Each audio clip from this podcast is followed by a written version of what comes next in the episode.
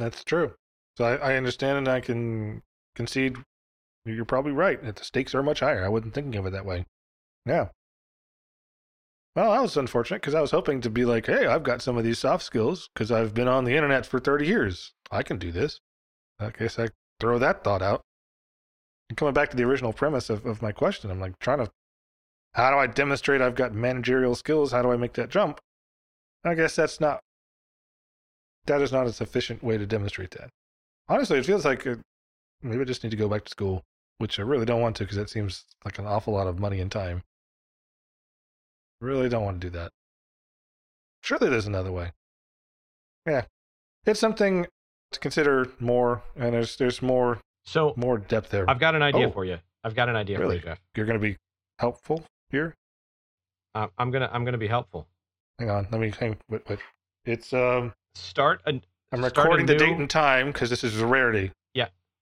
Yeah. So start a new distro with plans to be easy for people to migrate from Windows to Linux, and you can call it like Right. like Lindos, right. Okay. So and then get a team around you and then develop that and release that and then then you'll have management experience so this is you being helpful. yes this is me being helpful Right.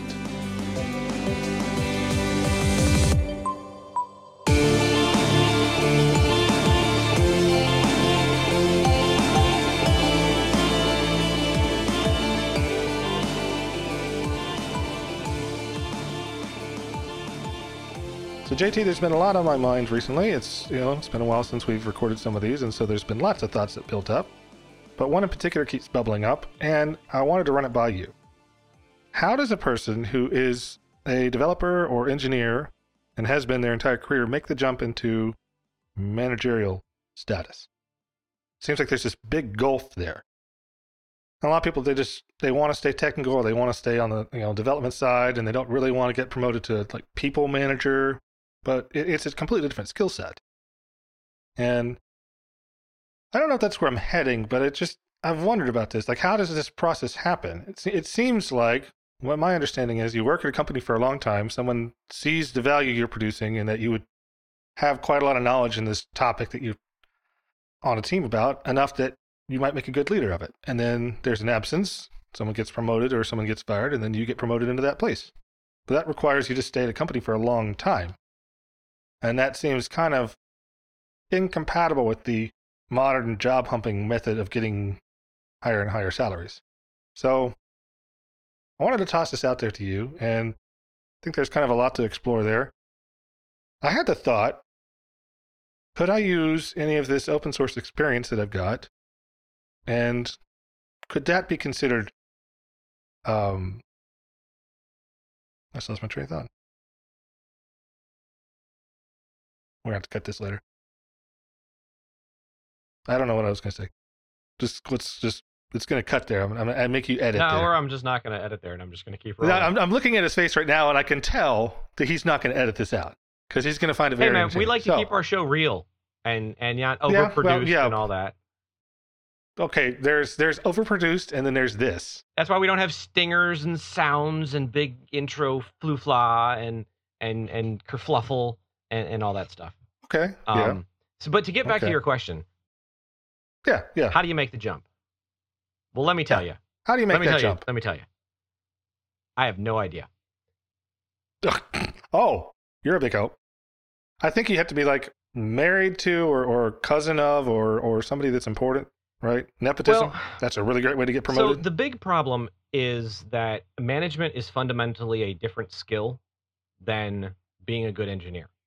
And if you've ever worked anywhere that has done the this guy's a really good engineer, let's promote him. You have probably seen where that has not gone well. Because as it turns out, a lot of the really really good engineers also don't really really have good interpersonal skills. I to say they're mutually exclusive. Oh no, they're not mutually exclusive, but they- there yeah.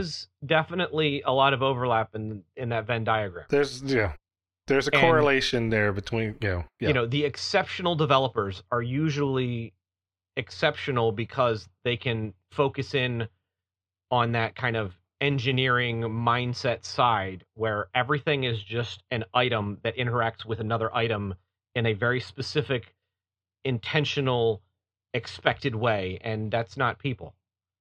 Right. They're the opposite of Right. expected.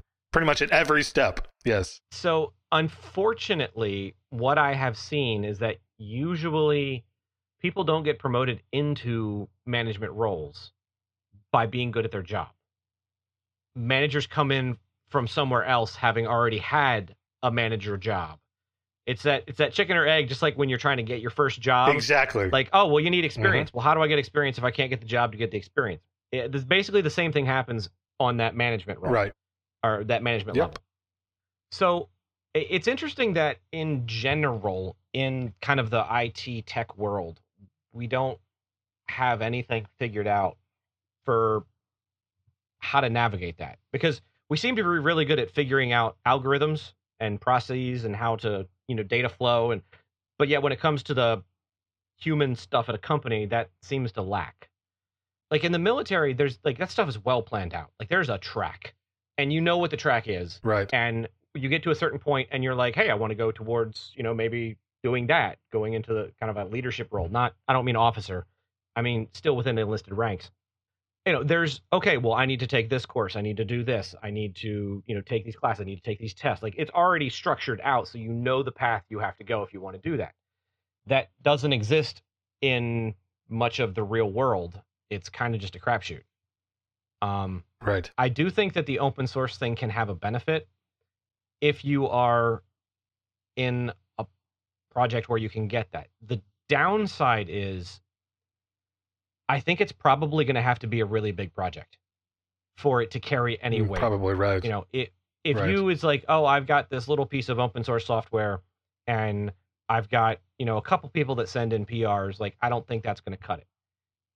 Even if it's a project where you have two people that routinely do PRs, I don't think that's going to cut it. It's also very situational dependent on the kind of work that you're doing. So if I work in the development world, try to try to spend all my time in development world, and so the skills in open source kind of development model overlap very strongly. It Doesn't really work for IT, classic IT operations kind Well, of stuff. It does, much. but again, that's within the big projects. So for I'll use Fedora as an example. Okay. example. You know, Fedora has people that just work on Fedora's IT infrastructure and setting everything up and configuring it and, and all that. So, you know, if if you've been on that team for a while and you've helped do some major migrations or updates or whatever, that then you know you're integrating with other people, you can use that. But again, that's something you're going to get only in a very big project, and there's only so many of those very big projects Right. you take a smaller project like let's say lumina yeah that's that we're not going to have that ability and even if we did have if i was like okay let's let's build some huge new uh ci-cd pipeline and we're going to do vms and we're going to do even if i planned all that out it, it's still going to be seen as okay yeah but you really just basically did that with yourself and got help from a couple people like you weren't really managing other people. The other thing with it being open source is it's not full time so you're not doing that daily grind of actually management and oversight and all that. It's okay, yeah, it's even if it's a big project and you did some some project management stuff. Well, realistically, what was it like maybe a day a week that you spent an hour or so? Like that's very different than being in a business 8 hours a day, 5 days a week doing that. Eight hours a day. Well, you know, in quotes. Eight. Yeah, in quotes, eight. Yeah. Some people actually do get to do just some eight. people do 3 I'm jealous say they did 8. Some people do Well, okay. I'm kind of jealous of those people too, but it's not some people do 12 and say they did 8. You know, it, it varies. and some people take PTO and still work. Yeah. Yeah, I, I know some people that do that. I usually get really pissed off when they do that. Yeah. Well, the the person you're thinking have hasn't done that in a while. So that's good. That's good. I'm glad that that person that I'm thinking of, that I'm not mentioning, has not done that in a while. yes, I'm I'm rather glad too. Because that person would know that I would berate them on the stream while Of we were course. talking, recording Yes. an episode. if If if I was Mm, doing a yes. podcast with that person Right. and recording an episode, just if you just so happen to be in this particular situation, yes, yes. So no, it's um, uh, it's been on my mind a lot. I don't know where I'm going in my career. Honestly, there's I've I've been in DevOps for so long, and the skill sets they were evolving very rapidly, but it feels to me like they've. This is probably an incorrect statement. It feels like they slowed down some, Like the tools we've got are now evolved enough that there's we're not really coming up with new tools. We're just evolving on the existing tools. So once you have a good handle on a tool, you can generally bank on that skill being reliable. Now, for 20 years or so, it seems like every time you turn around, there was a new something that was going to be very useful to you. And there's still new projects popping up all the time, new new softwares and new enterprise products and new this and that. But in general, I, I guess I don't feel the need to track them as closely. And so I'm like, hmm, um, what's next? Right? How do I keep advancing? Because one thing you cannot do is sit still. Even if there's not a lot of change happening, there is still going to be change. You can't you can't be seen to be sitting still, even. So I don't really know what's next, frankly. But it's, I, I do think at some point I would like to lead a team of developers in the future. And so naturally the thinking was, well, okay, is that near or far future? And if it's near future, how do how does that work? Like I, I don't I don't have really any background in this, frankly. Maybe I need to go find a mentor who's done this or has climbed that ladder and knows what to do. So what you need to do is you need to get some, uh, come up with a good idea, get some VC money, then hire a bunch of people that you know, and then you're the project manager for this thing. And then, of course, since you have the VC money, you then sell it out, um, and then you can, you know, wash your hands of it. And from that point on, it's, you know, it's it's gone into the into the ether, and then you use that as, oh, yeah, I did this startup and I, you know, led this team. Self-generating and- the experience basically. then. Yeah. Do you know any VCs? Uh, no, I don't. You have any good ideas? Uh, yes, not that I'm saying on stream. Right. Yeah, no. Of course not. It would never do such a thing. But uh yeah, well, that's a way. That's that's definitely a way. I don't know any VCs and I don't have any good ideas like that, so maybe that's um I'll follow that away for a maybe later. But it does I know people that have done that. Mhm. And maybe you find that you're really good at building companies or something, right? Like I said earlier, they're not the same skill sets. Like you can apply a fair number of techniques and concepts from development into building a company, but there's a lot that doesn't translate at all. And then actually, if you try and treat a business as if it was just another development project, you end up. I've seen this happen. You get into trouble with a lot of business stuff that doesn't translate well. Like you end up not getting your permits, or or you haven't glad handed with the right people, and you just can't get this thing across the door, or whatever. I've, I've seen it happen. I've, I've, you know, I've read about it. So I don't know. Yeah, that might be a way to go. Uh, So it seems like there's well, let's go back. Let's, there's a fundamental assumption here, right? And we just both skipped over it earlier. I think that means we both agree that in order to get promoted, you change jobs. It's really hard to get promoted within a company. That is the uh, that is kind of the way that our industry works nowadays. Right. Is okay. Um, and, and the industry has unfortunately kind of created that problem because that's effectively the way you get a raise of any subst- substance is to change companies because your company is only going to give you 5% maybe if you're lucky right. of a raise but if you change to a different company even if you do the same exact thing you can usually negotiate for 10 20 30% i know people that have literally doubled their income doing the same exact thing moving from one company to another Wow. now obviously that's not as common Right. Yeah. That, But- that's a that's a relatively unique case. Yeah, because it companies will change, they will bump up the rate at which of what new hires will get. So let's say you came into a company and you were getting paid 50. Um, and you've been with the company for 5 years and you've gotten your 5% raise. Well, in those 5 years, now they're bringing people into the company at 65. But you're not at 65 because you've only been getting your 5% raise on 50. And for some reason, companies don't seem to go, "Oh, wow, yeah, we're bringing new people in at 65. So maybe we should do something where if we're going to give you a raise, you should be above what the new people get because you've been here for five years. But that doesn't seem to be the way that companies are. Um, yes, I know my video just went psycho. I don't know why. It's it's kind of like a psychedelic '90s video or something. yeah, I, um, I can. Did you breathe on the cable or something? No, I did nothing. Well, Um, some. Turn the camera off. Okay. Turn the camera back on. Nope. And It's- no. camera feed coming in. I can see at the very top. I could think I could see the top of your room. Maybe not. So I don't know.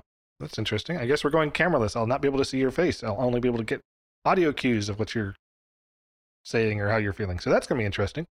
But you can still see me. So this has become even more one way now. Interesting. Hmm. Pause for a moment while JT fixes his broken stuff.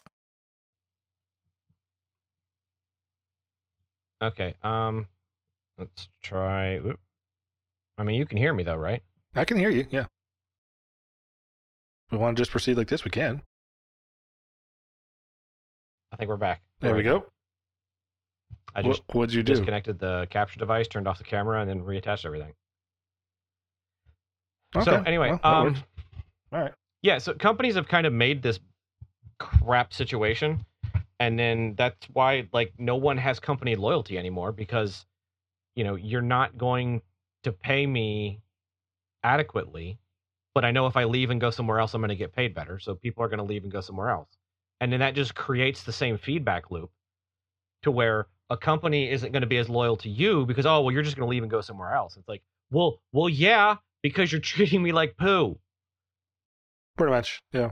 pay me appropriately and then I'll feel a lot better about you know being willing to maybe take some slings and arrows every once in a while than just well I know if I go somewhere else I'm going to make 50% more than I'm making today. So I think there's yeah yeah. Uh, I don't like that our industry is this way, and I also kind of want to dispute that this is a, this is probably a major reason why corporate loyalty is down. But I, I think honestly it goes farther back than that. Beginning in the 80s and 90s, when the mergers and acquisitions and the buying companies and cutting them up for pieces for profit and destroying company. Like, this company's been around for 40 years, but it's more profitable if we break it up and sell the pieces.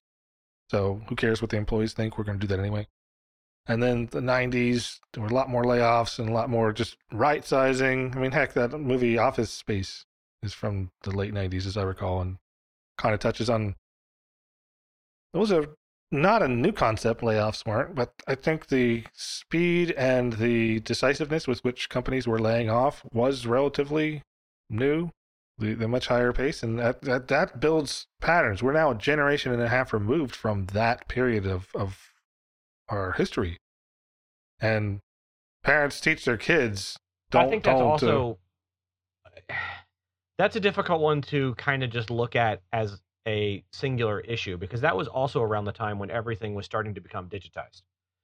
And companies had a lot of people who were that's true. what they were doing was getting taken over. So a lot of companies were trying to find other places for those people, but they didn't really have the positions available. So people ended up in made up spots that didn't really do much because what they used to do wasn't really a full-time job anymore. Or you know three people's jobs had been condensed down to one but they didn't want to lay the people off so they tried to find something else to do. But obviously you can only do that for so long until you've got a ton of dead weight at a company. And then so when a buyout does happen and then that new company then looks at the situation it's not necessarily they're coming in looking to i'm going to axe 30% of the company but when they buy it and then they come in and they look at it and they go well hold on a second why are three people doing the job of one person like this doesn't make any sense because they're No, I honestly think a lot of business theses could include that, frankly. So I, I, we're going to come in and cut dead weight. Or there's a lot of companies who cut the dead weight. Um, I think it's pretty common playbook. If you want to put yourself up for sale, do what you can to build business. Cut your personnel down to a minimum for a little over a year, in one fiscal year. And then you have nice, clean books. You're still coasting on, you know, there's a hysteresis there where the quality of your work is declining, but you still have clients. So you do this for a year, your numbers look really good, then you go get yourself bought and you don't care. It's a very pyrrhic way to sell your company and it's very destructive to the employees, but if you don't care about them, then it's all about the money, go for it. Yeah, and I think I think I- that's I just, just- a general trend of the people owning and running the company being disconnected from the people who actually work at the company. You know, when when everything was more of a local business or a regional business, there was definitely more of a connection between the two. Where now, for, for a lot of places, you know, you're just you're just a number in a spreadsheet. Your employee number 132, or whatever, or you know, worse, your employee number 13,510. Yeah, I was gonna say 132,000, right. Yeah. Some of them. Yeah. Oh, okay. So things have gotten larger, more impersonal, but they're also connectedness of the internet kind of bridges that gap some. You can have corporations that span 90 locations and have them all kind of coordinate work together. That that we're talking about the largest of the corporations there that can pull off such things. I mean, you know, there's small, medium-sized law offices that'll have maybe an office in one or two in the United States, one in London, and one in Singapore or something. You know, just kind of spread their talents out there. You know, depending on like a, like a banking kind of law office, or, or I guess banks would be able to do things like that. But it seems like the impersonality I don't know if that's a word. I'm going to make it a word.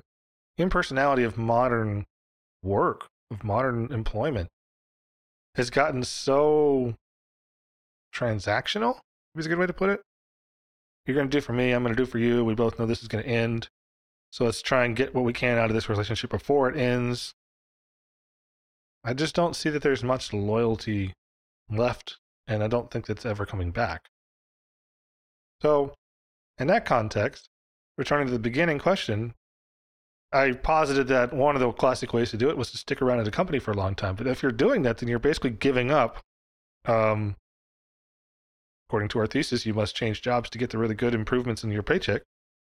You're giving up those good improvements, choosing to quote unquote invest in yourself by staying at the same company and maneuvering to get a manager's position, I guess. That seems really kind of you're disincentivized to do that. And yet we know managers must exist, so where are they coming from? Is there some managerial track that I just completely missed out on at some point that I never I don't find out? Maybe I need to go back and go to business school. Um, Maybe that's what it is. I mean, there is the you know you you do night classes and you get your you know your master's degree in business administration or or whatever.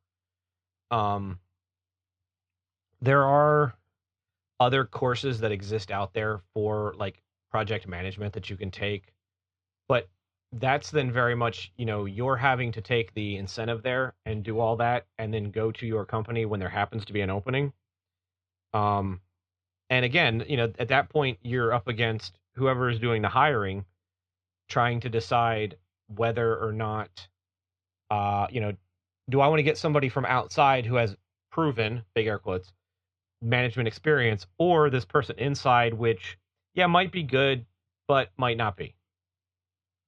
Um that's that's a roll of the dice. This is a really kind of thorny issue yeah there's no guarantees in hiring no. ever on either side like the person hiring. Especially if you if you struggle to source talent right? It's hard to find talent these days. I, I keep hearing people alluding to the fact that there you can't find in our area it's difficult to find a good DevOps engineer because there's so many data centers and so many network support and computer support organizations that they're just dying for anybody with DevOps experience. Uh, and so I remember someone grumbling how much they were having to offer in order to get even just decent quality developers. And good luck trying to land one of the good developers because they're all safely tucked away and it's stratospheric cost. That's that's just market forces at work there. If you're good at something, and people will want to pay you adequately for what you're good at. But it seems like wouldn't there be well, market forces also say if there's a demand for something, then the supply will rise eventually to meet the demand. I don't see that's happening. Is that something you've observed? Not really. Okay. Maybe it's just in my area then. Well, you, you've been live in the middle of nowhere, so I don't know that we can use regional regional data as a good uh, measure here. And I don't have any data to back up that there's it's hard to find good engineers, but I do know that companies like Amazon. Remember about four or five years ago when they were going around getting everybody, every city, major city, to give them bids on what they would, what kind of tax benefits they would offer if uh, mm-hmm. Amazon chose to move their headquarters there. And they ended up settling it in Nova, which had offered them among the worst terms. And it was like, are you kidding me? We worked so hard. Like I know that uh, North Dallas actually worked really hard on their bid to bring Amazon here, and we were in the one of the running. I think we were in like the final five or something. I remember reading, and it really came down to they were concerned about getting talent. Period. In the story, they were concerned about If you're hiring 10,000 people and you don't want to relocate them all from somewhere else, and you, odds are people that are in Seattle don't really want to relocate to Texas. That's not really a Yeah, not really. pipeline. People go the other way, I think. Yeah, so it'd be hard to get people. Even if you could get adequate talent in Texas, it's it's not going to be enough. You're going to have to bring people to Texas, and who wants to come to Texas? A, lo- a lot of people apparently, but uh, Amazon didn't seem to think that they could get an adequate talent, so they ended up just going for Nova, which is Northern Virginia. Sorry if I'm using slang there. Right where everything else is, where, all the governmental organizations are, and there's lots of other high tech companies in that area. And I think they expected to come in and poach some of those people, and that was they, they were their biggest concern was getting adequate talent. Well, I think also that gave them the benefit of being next to Big Daddy government. That's true too. Yeah, I'm certain that had nothing to do with them winning that massive uh, defense contract. Yeah, nothing about doing cloud services for the government. No, not at all. Nothing. No, not at all. I also read somewhere recently that uh, Virginia has some of the densest computing power sources in the world. Like there's they're calling it a data center row or something. This is a new term to me. It makes sense. I mean, there's what three Amazon zones built in Virginia alone. So and it makes sense that they would want to move to Virginia. They already had a good foothold there. So it's weird that Amazon, a company from the West Coast, had such a strong AWS their the the chief zones are in Virginia. That doesn't really make a lot of sense to me, but there must have been a good reason for it. Again, Big Daddy government. Yeah. Okay. Okay. That's a good point. You get those government dollars, it's really hard to top, I guess. Yeah, that and you know it it And- it, uh, it gives certain organizations a uh, easier way to uh, schmooze and then get their tentacles into data feeds. That's true too. Oh man, I don't want to go there with that. Ooh. Yeah, I don't think about that. But the the reason to bring up Amazon was that the talent you're able to hire matters deeply, right? And I was under the impression, maybe mistakenly, that with COVID proving remote work was very possible for almost everybody, most jobs can be done remotely, that that would be a great equalization in where you can source your talent. If remote work is much more acceptable now, then why not hire from the really smart guy that happens to be located in Well, Fargo, North Dakota? so that's kind of a multi-edged sword there. Um, Okay. because that definitely enables companies to source from anywhere in the world. That is a good point. what is what is interesting is when you kind of get the contrast of you know hey we, we are a company we can hire remotely so we're going to hire a developer from oh i don't know let's say i don't know let's say norway we're going to hire three developers from norway because because they they develop then they're good or whatever okay so great but then the company also says however if if you're in the um if you're in the united states you have to work in our office like, wait, what? If across the planet is fine, why why do they have to be in the building if they live in the US? Like, why in the US do you want them to actually relocate to your office if you're already saying that remote works great and that's why we're hiring these guys who will never come into the office? I have a sneaking suspicion, and I could be entirely wrong, that some of the clawback to we need people in office is because certain people in certain positions did not like how a they lost their little domains of power and b they lost the ability to micromanage people which was effectively all they were doing anyway. And without people being in office then their job what they actually do kind of vanishes and they have to make they have to make up stuff that they're doing now Right. because oh crap i can't just be monitoring all these people and and talking with everybody and doing all the things. And now it's clearly laid bare oh yeah you were literally just Right. uh you know handing pieces of paper back and forth. And you know between the people yeah the Speaking people above you to the people below you and you weren't actually really doing anything. You were just being a very fancy paper shuffler making it look like you did a whole lot um Well, I guess in the modern parlance it would be email shuffler. Yes. Yeah, but you know you get you get what i'm saying No, I, th- I think there's a lot of that, and companies have long-term leases invested in their operations at, at a physical location, and probably a lot of them are looking at their balance sheet going, our office is 75% empty. Why are we paying for this big office? How do we downsize? So I think there's some some companies are demanding employees come back to the office to justify the cost of the office that they don't want to let go of, or whatever. But I think I, I, there's there's a lot of lot of reasons there. Multi-edge, sort of like you alluded to earlier. It seems like uh, I was really excited for the changes that were coming from the whole COVID work scenario.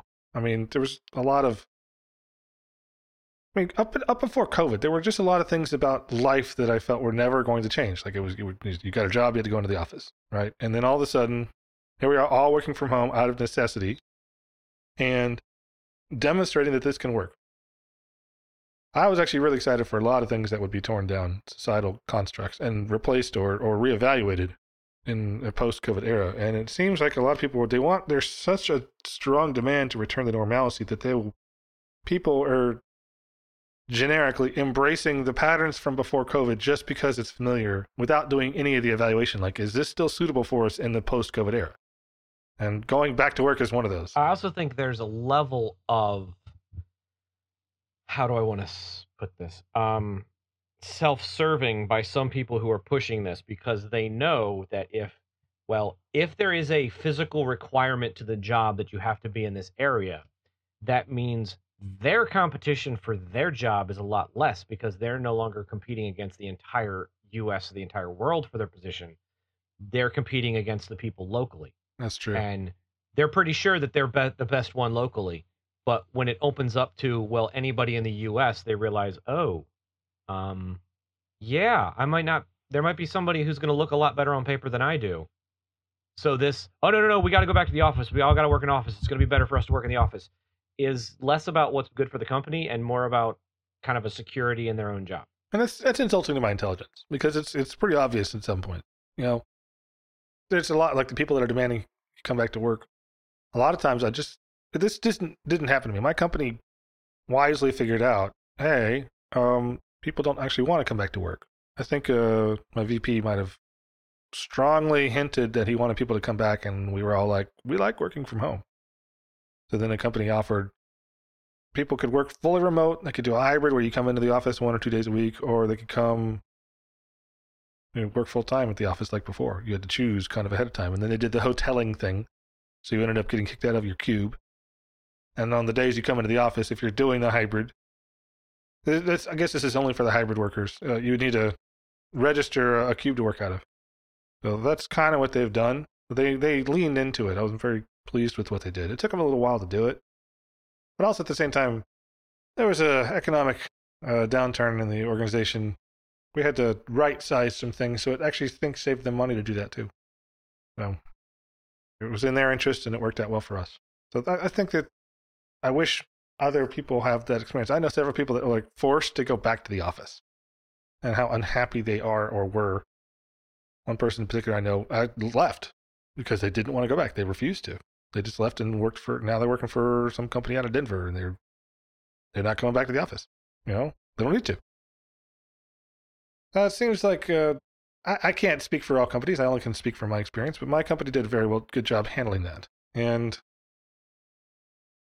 but it, it kind of brings to mind. Let let me ask this question: In a remote work forward working environment, are the skill sets different for a manager than if you've got everybody in the office? What do you think? Uh, yeah, I would say yes. Okay. Seems like uh, the there's fewer skills needed to learn slash demonstrate in a remote work paradigm. Would you agree with that? Um, I would actually say the opposite. Oh, okay. Because if you're working with people in person, you have all that accessory information when you're dealing with people. You can read their body language. You can see how they're standing. You can see the way that they're talking. You can actually see and hear the way they're talking with their coworkers. You can observe all of that and take that into account. When you're remote and you're managing people remotely, well, A, you don't see anything that your employees are talking about between each other. So you don't know if there's something that's bubbling up on the team that you're not catching wind of. Two is if you're just doing a webcam, you know, to talk to somebody a few minutes a day, or maybe a few minutes a week, like you're not able to actually assess the way that they're getting along, the way that they're proceeding, you know, are because text is so flat and there's so little information that gets put across when you're trying to manage someone. Um, so in a way, I think it's actually more complex and more difficult because you're having to work harder to get what information you can. I would posit though, people are doing that already. That's kind of you converse online. That's uh, it seems like those skills that you would have had to develop if you're everybody's in the office and you're working a classic managerial position or something. You don't need those kind of skills as much. And the skills that you do need, as you're alluding to here, are ones that you've been honing because you've been online for years, decades, and you have practice trying to generate an emotional sense of what someone's saying just from text. Right? That's a completely different skill. Yeah, and we can see how well that is and how well, you know, most people get it horribly wrong 90% of the time when they're having a conversation. Yeah. Except now it's not we're having an argument on a message board or on some chat program now it's it's literally tied to your and their livelihoods, where the costs are way way higher if there's a misunderstanding. You know, if you if you interpret them saying something a certain way that they didn't mean, you know, they if they're making a sarcastic quip or just saying something out of frustration in person, you'll get that. Oh, okay, yeah, they're just they're frustrated. They're speaking out of frustration. But, you know, if it's in text or over a web call, you might not realize that as much. And you're thinking, like, oh, well, screw this person. It's an opportunity. Let's say this. My company, one of the things my company focuses on is like an ideal is to over communicate and, and pursue clarity in, in all things, which means, you know, being sarcastic and not making it known that you're being sarcastic is not really part of the company ethos yes, we're going to be sarcastic. We're going to be cynical about things. We're going to make jokes about things, but it's kind of, I to say we're trained, but we're encouraged to be much more open about it. Like, this is a joke. You know, when you make your joke, don't forget to append your slash S, that kind of stuff. I guess that's how you translate it into the modern online era.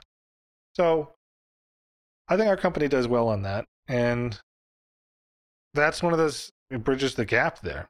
I just it feels like people have been conversing online for a long time. And it's a natural fit when all of a sudden now we're conversing online with our coworkers as opposed to seeing them in person. Even when we were all in the office before COVID, most of our communication was across Slack or, or Teams or whatever your communication medium is that your company is using. But again, hold on. That, that's entirely different because you've had that actual time with someone to learn about them. Okay. You come into a company and your interaction is only online you don't know their personality quirks. You don't know their tendencies for how they communicate. You don't know, you know, their typical body language when they're when they're saying something one way or saying something another way. Um, you know, you're coming into it of it's literally just words. Okay, that's fair. I think again, I think there's a big difference between conversations that you have on on a message board or on a chat program, maybe a total of 30 minutes a week with somebody versus a job where it's five days a week, six days a week, potentially lots of time, several hours each day, you might be interacting with somebody. That's, I think those are different enough to where saying, well, you know, we've been doing this online and on, on IRC, and uh, I don't, I don't think it's a direct corollary to, well, we figured out how to do it then, so we're going to be able to do it now. Okay. Because there's that scale issue. That's true. Yeah. That I think I think makes it a lot different. And if I'm the manager and I'm like, if I, all I have now is text or some video sometimes, that makes my job a heck of a lot harder to get a sense of what are my employees feeling or doing. Are they happy? Or are they not? Yeah. And if, if, if again, the stakes are higher. If you and I have a misunderstanding off of something, you know, we, we talk about on Telegram, it's not going to be the end of the world. It's not going to ruin a week. It's not going to. Whereas if you have a misunderstanding with your supervisor, that could very well be you need to start looking for another job. So, with those stakes being higher, everybody, I think, kind of subconsciously is going to have an understanding of that. And it's going to make things a little bit more stressful and tense, which then is going to exacerbate the likelihood that there will be some sort of misunderstanding or whatever inadvertent. That's true. So I, I understand and I can concede you're probably right. That the stakes are much higher. I wasn't thinking of it that way. Yeah. Well, that was unfortunate because I was hoping to be like, hey, I've got some of these soft skills because I've been on the internet for 30 years. I can do this. I guess I throw that thought out. And coming back to the original premise of, of my question, I'm like trying to, how do I demonstrate I've got managerial skills? How do I make that jump? I guess that's not, that is not a sufficient way to demonstrate that.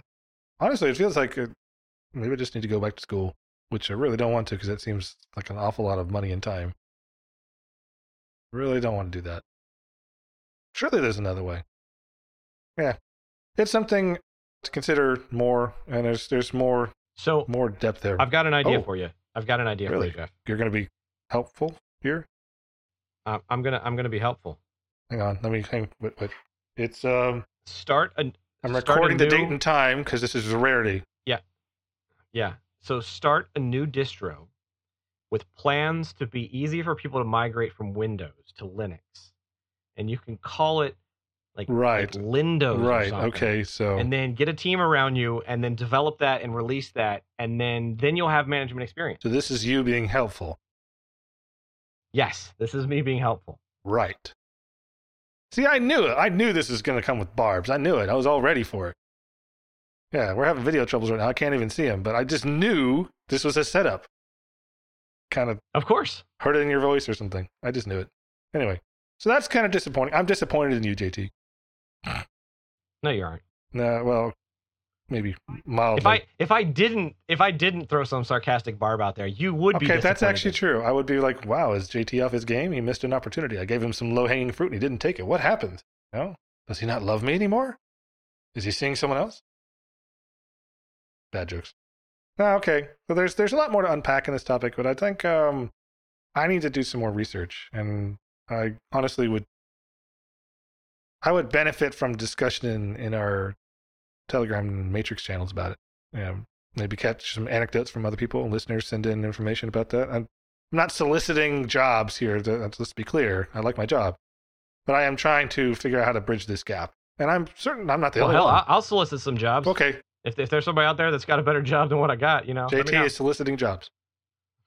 and I guess I'm I'm kind of always up to hear about a better job. It's just where I work is pretty good. oh oh oh see now you're jumping on my train Well- now that you turned it down and i took it now you've you won you've opened how- the I door. I'm just is. following you through the door after you've already opened it. But Uh-huh. you opened you weren't, you weren't door. man enough to open the door yourself you had to have me open it I don't think it's um, being a man about it. which about just shows that between the two of us, I'm definitely the better manager material because I will take that initiative Oh, oh, open I those see. doors. Yeah. and benefit your company. You're So- climbing the ladder by stepping on me. Right. Yeah. Okay. So now that you've you've are you done embarrassing yourself? Are we are we done with that? uh, I'm not embarrassing myself one bit.